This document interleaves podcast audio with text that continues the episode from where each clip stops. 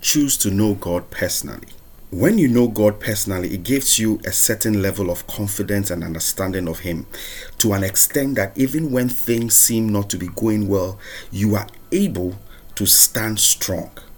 Shadrach, Meshach, and Abednego knew who their God was, and therefore they were not perturbed, they were not moved, they were not afraid, they were not they were not scared of the threatenings of King Nebuchadnezzar when he told them to bow down to his image.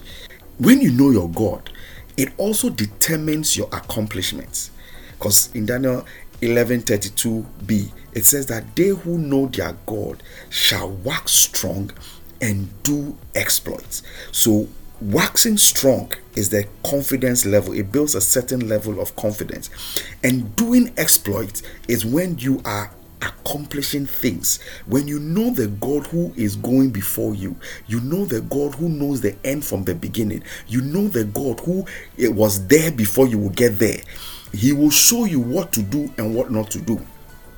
So, two things when you know your God, it gives you a certain level of confidence, and number two, it also determines the level of your exploits or your accomplishments. What you know about God from a preacher is the preacher's perspective, the preacher's understanding, the preacher's worldview of who God is. But that is not enough.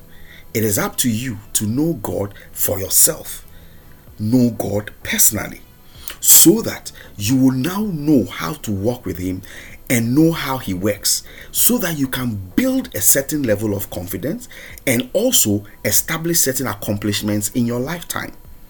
You see, God deals with everybody at different levels. If you know God as a provider, He will be a provider for you. If you know God as a healer, He will be a healer to you. If you know God as a strategist, He will be a strategist to you. My question to you today is Who is God to you? How well do you know the God you serve? This is Live Vibes with Anthony. Send your comments, questions, and your thoughts, and let's have a wonderful time together. Stay blessed. I love you.